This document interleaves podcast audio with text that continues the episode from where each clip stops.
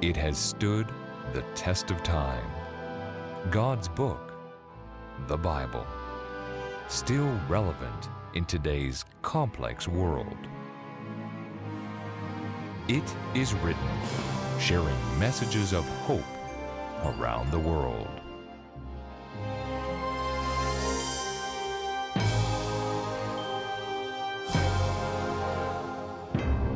Dear friend, thank you so much for joining us today on It Is Written. We're in the midst of a series where we have been asking the question where are we from? Not our province, not our city, but where have we come from? What is our origin? And helping me in this conversation has been Dr. Tim Standish. Dr. Tim Standish is a good friend of mine. Dr. Standish, want to welcome you to the program once again. Well, thank you so much for having me back. I, I hope that you're enjoying this as much as I am. Yes, I am enjoying our conversation. Now, Dr. Standish, you work for the Geoscience Research Institute. You are the senior scientist there. What does the Geoscience Research Institute do? What's the mission? What are some of the things you're doing right now? Well, basically, the Geoscience Research Institute has five scholars. We're all trained and active scientists, and uh, we, we fall into different, uh, different categories of science. There's a geologist, there's a paleontologist, there's a, a physicist, and a biogeographer, and then then me.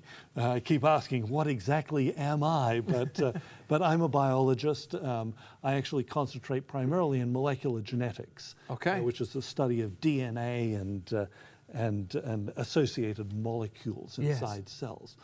What we're looking at is the way in which the Bible and science interface. Okay. Now, uh, there are many people who think, oh, well, science, it is slowly and surely uh, and progressively proving the Bible wrong.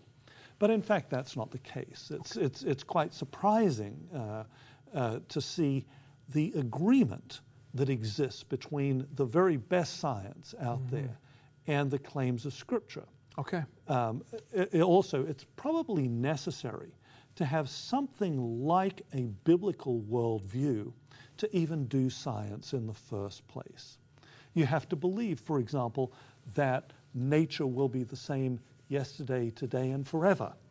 And of course, what the Bible teaches is that um, God, who sustains all of nature, is the same yesterday, today, and forever. So when we find something like a law of physics, we can have confidence that it's going to be the same tomorrow. Okay. Yeah. The force of gravity is not going to change um, in our lifetime or, you know, a thousand years from now or a million years from now because God is the one who sustains his creation. You have to believe something like that to actually do science. Uh, so there are both philosophical aspects of the biblical worldview yes. and also discoveries that science makes in which science and the Bible uh, actually are in remarkable harmony. Now, that's not to deny that there are, in fact, areas of tension. And those, that's really what we've been talking about over these last few programs. That tension that exists and where it comes from. Is it really based on evidence or is it a philosophical thing? that's being, that's being struggled through here. That is just so fascinating. You know, Dr. Standish, over the course of the last several shows, we've been having this discussion. We kind of began by just asking that broad based question where do I come from? And we began with a discussion about origins and one of the most ancient documents recording what the origin of humankind is coming from the Bible, the book of Genesis, written by Moses. But then we began to investigate and say at some point, at some point in the ancient past, there was a departure from this worldview that God created everything in six days. And we saw one of those departures actually taking place, and we talked specifically about Indian philosophy, and then we talked about Greek philosophy. Now, if you've missed any of those shows, you can go to our YouTube page, www.youtube.com forward slash IIW Canada. You can pick up any of those shows and watch them to bring you up to speed in this discussion. So, as we explored that, we saw emerging the Epicureans, and then we talked a little bit about the Stoics. And then around the time of Jesus, about 2,000 years ago, somewhere between probably 35 and 40 AD, we see this interaction with Paul and these philosophers. And he blows their mind with this argument that the unknown God who you've built an altar to, I know who that God is. He's the creator God. And we ask the question, why is this, why is this discussion even important? I mean, why, why, why even worry about these things? And where we ended last week was that not only is God the creator, but he also sent his son, Jesus, whom the Bible says through Jesus all things were made. So Jesus was there at creation as well. God sent his son to a planet that has fallen and not perfect any longer, and we're going to talk about that in just a moment.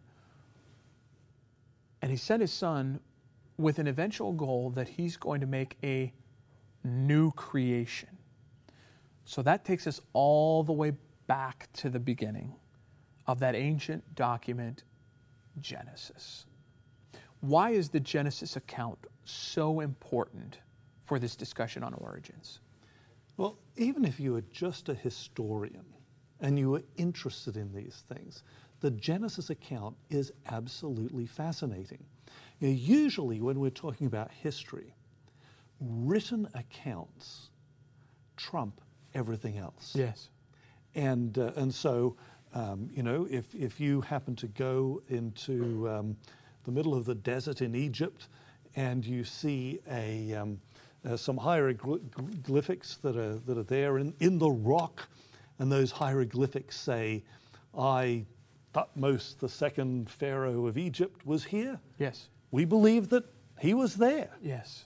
Um, even though somebody could have come along last week and carefully chiseled those uh, things in, and then, well, may, maybe not in a week, but uh, done everything they could to make that look old, and it could fool us. Yes. Um, we believe written accounts, first hand accounts of things. Um, when you uh, think about other events in history that we believe actually happened. For example, I believe that Julius Caesar invaded Britain. Yes. Why do I believe that? I believe it because he wrote about it. Yes. He said, Yes, I, Caesar, invaded Britain. And we have far less reliable, um, you know, documents that we get that, that account from. And by the way, uh, we also can believe that as a politician, Caesar was being quite self serving uh, when, when he talked about all of his achievements like that. But we believe written accounts from the past. So even though I was just in Britain not that long ago, and you know what? I, I saw no signs of Caesar. I believe that he was there. Yes. It's, it's, it's, it's simply a, a way in which scholarship works. And uh, so this account in Genesis is valuable, if for no other reason than because it is a very, very early account, but it also happens to be a very coherent account. Okay. It makes an awful lot of sense because when we look around our world, most people agree, certainly most Western people agree, that the evidence points towards some kind of beginning. Now, it may have been a big bang, or it may have been God creating everything, but the universe appears to have a beginning. And the fact that human beings are here tells us that human beings came from somewhere. Um, we don't believe that human beings are eternal. We don't believe that dogs are eternal. Right. We don't believe that trees are eternal. So um, this, this account that there was a beginning, that makes an awful lot of sense. When we look at the nature of things, the way organisms are put together, they look like they were designed. Mm-hmm. They look like there was a plan there of some kind. That's what the biblical account tells us occurred. So there's this kind of coherence between what we observe and what the biblical account says. Now, do we have a perfect correlation given the way that science works and our understanding of Scripture and everything? No, we don't. But even on the surface, the major characteristics make an awful lot of sense. So, from a scientific perspective, it makes sense. But also from the perspective of our understanding of ourselves, it makes a huge difference in our lives.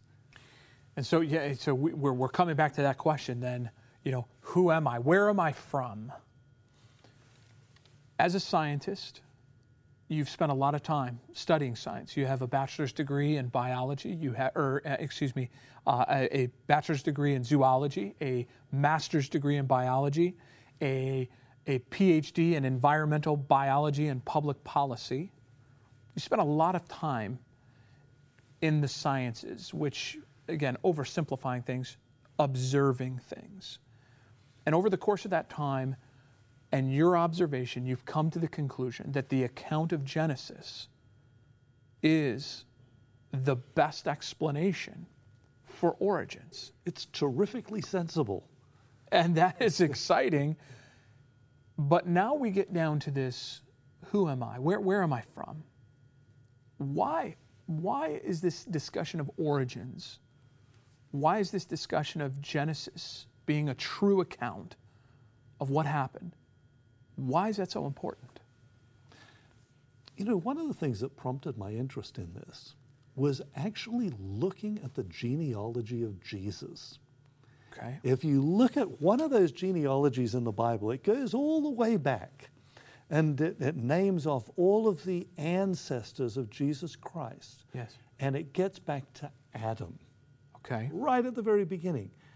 And all the way along, it's been saying, okay, Jesus was the son of Joseph, who was the son of so and so, who was the son of so and so, who was the son of so and so, who was the son of David, who was the son of Jesse, who was the son of, and, and way, you know, back, back, back, back, back, back, back, all the way to Adam, who was the son of God. And when we start to realize that we also are sons and daughters of God, the creator of the universe, that should profoundly change our understanding of ourselves. Who am I? I am a son of God. Who are you? You're a son of God. Think about this though. What about somebody who we don't admire? Let's say uh, somebody of a different race, or somebody uh, with a different belief system, or perhaps somebody who's simply squandered their life. You know, um, they're a, a- an alcoholic who, um, you know, we see unconscious on the street somewhere. How are we going to view them? The biblical understanding of human beings is as sons and daughters of God. And Jesus Christ, who is the creator, that's, that's what the Bible teaches. Yes. Jesus Christ, the creator God, cared so much about people of other races, people of other beliefs, people, um, you know, who, who are suffering, who've destroyed themselves in various ways, or, or perhaps were simply born handicapped in some way. Jesus Christ valued each one of those human beings as his own child Right. and died to redeem them. So it, it's, it's really a very complete thing. It teaches us about the value and the equality of humanity. It oh, I'm sorry. no, no, you go- go right ahead. It also teaches us about the value of other creatures. Okay. Yes. Um, uh, going back there to Genesis, you know, sometimes we read that account and we kind of skim over things a little bit.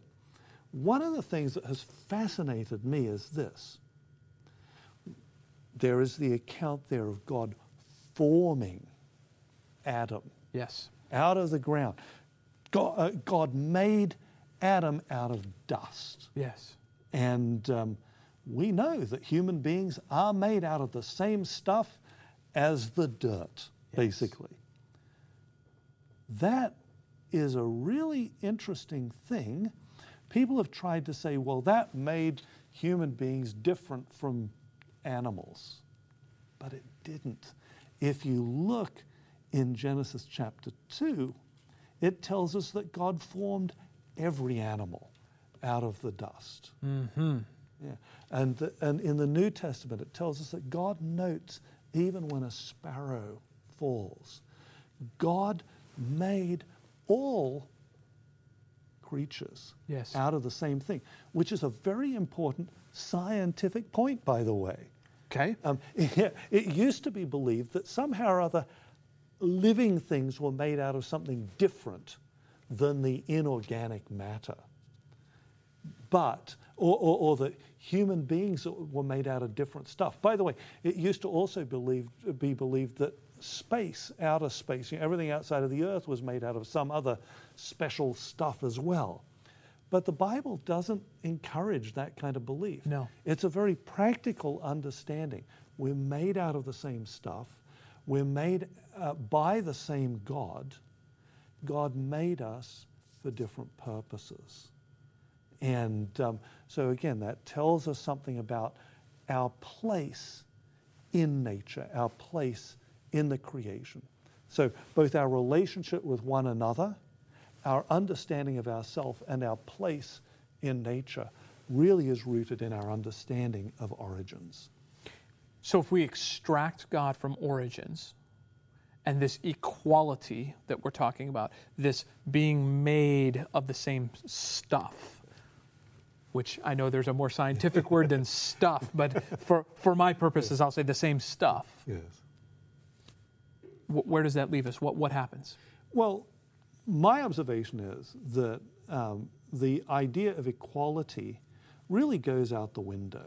Uh, fundamentally, if you look at the Darwinian view of where different kinds of organisms came from, it is predicated on inequality. Certain individuals in a population are the ones that will reproduce, and others will not. Now, sometimes that may be because of chance, but fundamentally because of this concept of natural selection or survival of the fittest. Yes. Some are more fit than others. And, you know, this is, this is not a secret. Um, Charles Darwin wrote about it very openly. Um, he believed that the uh, uh, races of human beings, other than Caucasians like himself, were inevitably um, heading towards uh, extinction because they were not the superior race. They, were, they were inferior Okay. um, in some way. Inequality is what natural selection is, is it's fundamental to natural selection. So people cannot be truly equal. And so when we talk about God as creator, when we talk about the Genesis account of creation, there are ramifications beyond just a scientific worldview standpoint. There are ramifications to how we treat our fellow humanity. And so here's my question, Dr. Standish. If we really, I mean, if we extract a creator out of this story, then we are all destined for tragic ends here on this earth. If, if we go with a belief system other than the biblical belief system, uh, coming up with something that works nearly as well on a practical level is, is, is hard to uh, conceive of. Now, you, you, you mentioned that I have a PhD in environmental biology and public policy. Yes. And I'm really interested in that public policy side of things. Uh, one, of the, one of the things that I have made a study of is Marxism and fascism. Okay. And the thing that fascinates me about those two political philosophies is that they both appeal to Darwinism. Mm-hmm. And yet we think of them as, as, as so different. Fundamental to both systems is the idea of um, uh, struggle. Yes. Okay? Uh, so if, if you look, for example, at the title of Hitler's book, it's Mein Kampf, My Struggle. Yes. If you look at uh, Marxism, it's all about class struggle. They simply place the struggle in different places. But the bottom line is everybody is at war with everybody else, basically. Mm-hmm. Uh, these are not unifying things. We don't view our brother or our sister as being equal in the same in, in that sort of biblical way, in, the, in that way that would encourage us, us to lay down our life for other people, to dedicate our lives to the good of others. We, you know, in these systems, we should be dedicating our lives to the good of our, our own people, our own tribe, our own socioeconomic group, our own gender, yeah. our own, all of those things. And we're struggling against everybody else. It's a war, uh, it's, it's a world at war yes. within these systems. Mm-hmm. And we've seen the practical consequences. I mean, the experiment has been done yes. with those two systems that are, that are rooted in this Darwinian view of reality. And the consequences have been shocking. Um, you know, hundreds of millions of people dead when it's all said and done. Um, pain, suffering, unbelievable. Christianity, the biblical view, people who live by it are literally the salt of the earth. Yes. uh, it's a beautiful, beautiful, wonderfully beautiful thing that even if it wasn't true, you'd want it to be true. yes. but thank God it's true. Yes. And and that's and that's and that's where we're so this genesis account and by the way I, I, keep saying the genesis account of creation. Is genesis the only place that the bible is mentioning creation? No. No. No not, not even close. In fact one of the things i've done is read through the bible and marked every text that i consider to be an unambiguous reference to the creation and that's actually available on, on, the, on the web if people are interested um, uh, they, can, they can go and find that. I just put all the Bible texts that I found that are unambiguous references to the creation. And it's from Genesis to Revelation. And the creation shows up in interesting places the book of Psalms, the book of Isaiah, the book of Acts in the New Testament. Who'd have thought? But there it is. And certainly the book of Revelation, a lot about the creation. Absolutely. And now, Dr. Standish, what website do people want to go to to get that, uh, to get that uh, piece of that you've put together with all these Genesis, uh, excuse me, all these creation uh, accounts? Well, probably the easiest place to go to would be fscsda.org, and then just go to the, the resources link there. And there are a bunch of resources, but one of them is the Creation Bible. And that's uh, something.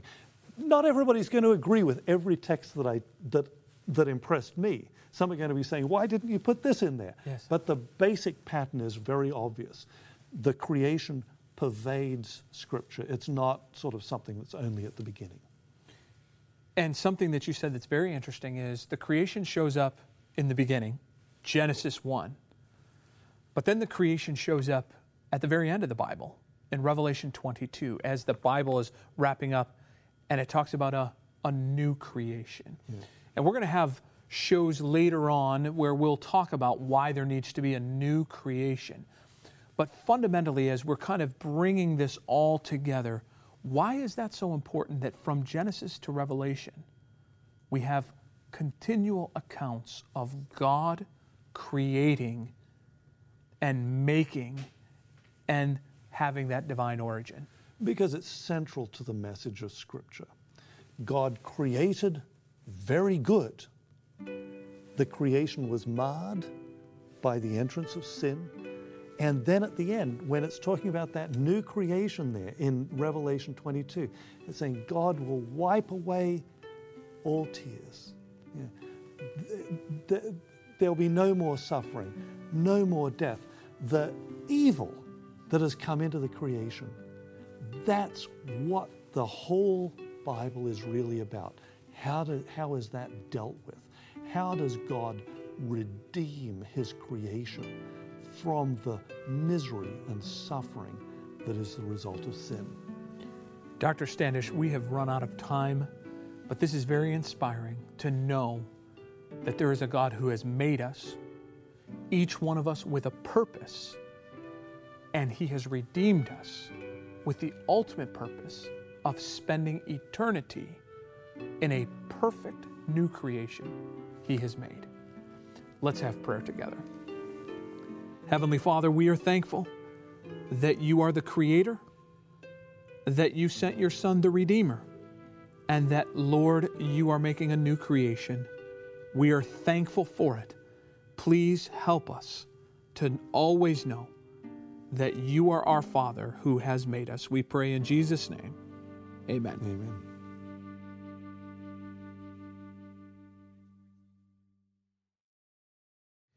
Dear friends, I hope you have enjoyed this journey that Dr. Standish and I have taken together.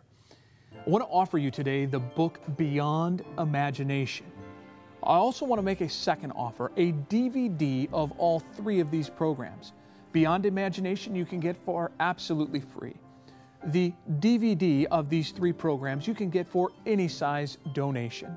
Here's the information you need for today's offer. To request today's offer, just log on to www.itiswrittencanada.ca. That's www.itiswrittencanada.ca. For Canadian viewers, the offer will be sent free and postage paid. For viewers outside of Canada, shipping charges will apply. If you prefer, you may call toll free at 1 888 CALL IIW. That's 1 888 CALL IIW. Or if you wish, you may write to us at It Is Written, Box 2010, Oshawa, Ontario, L1H 7V4.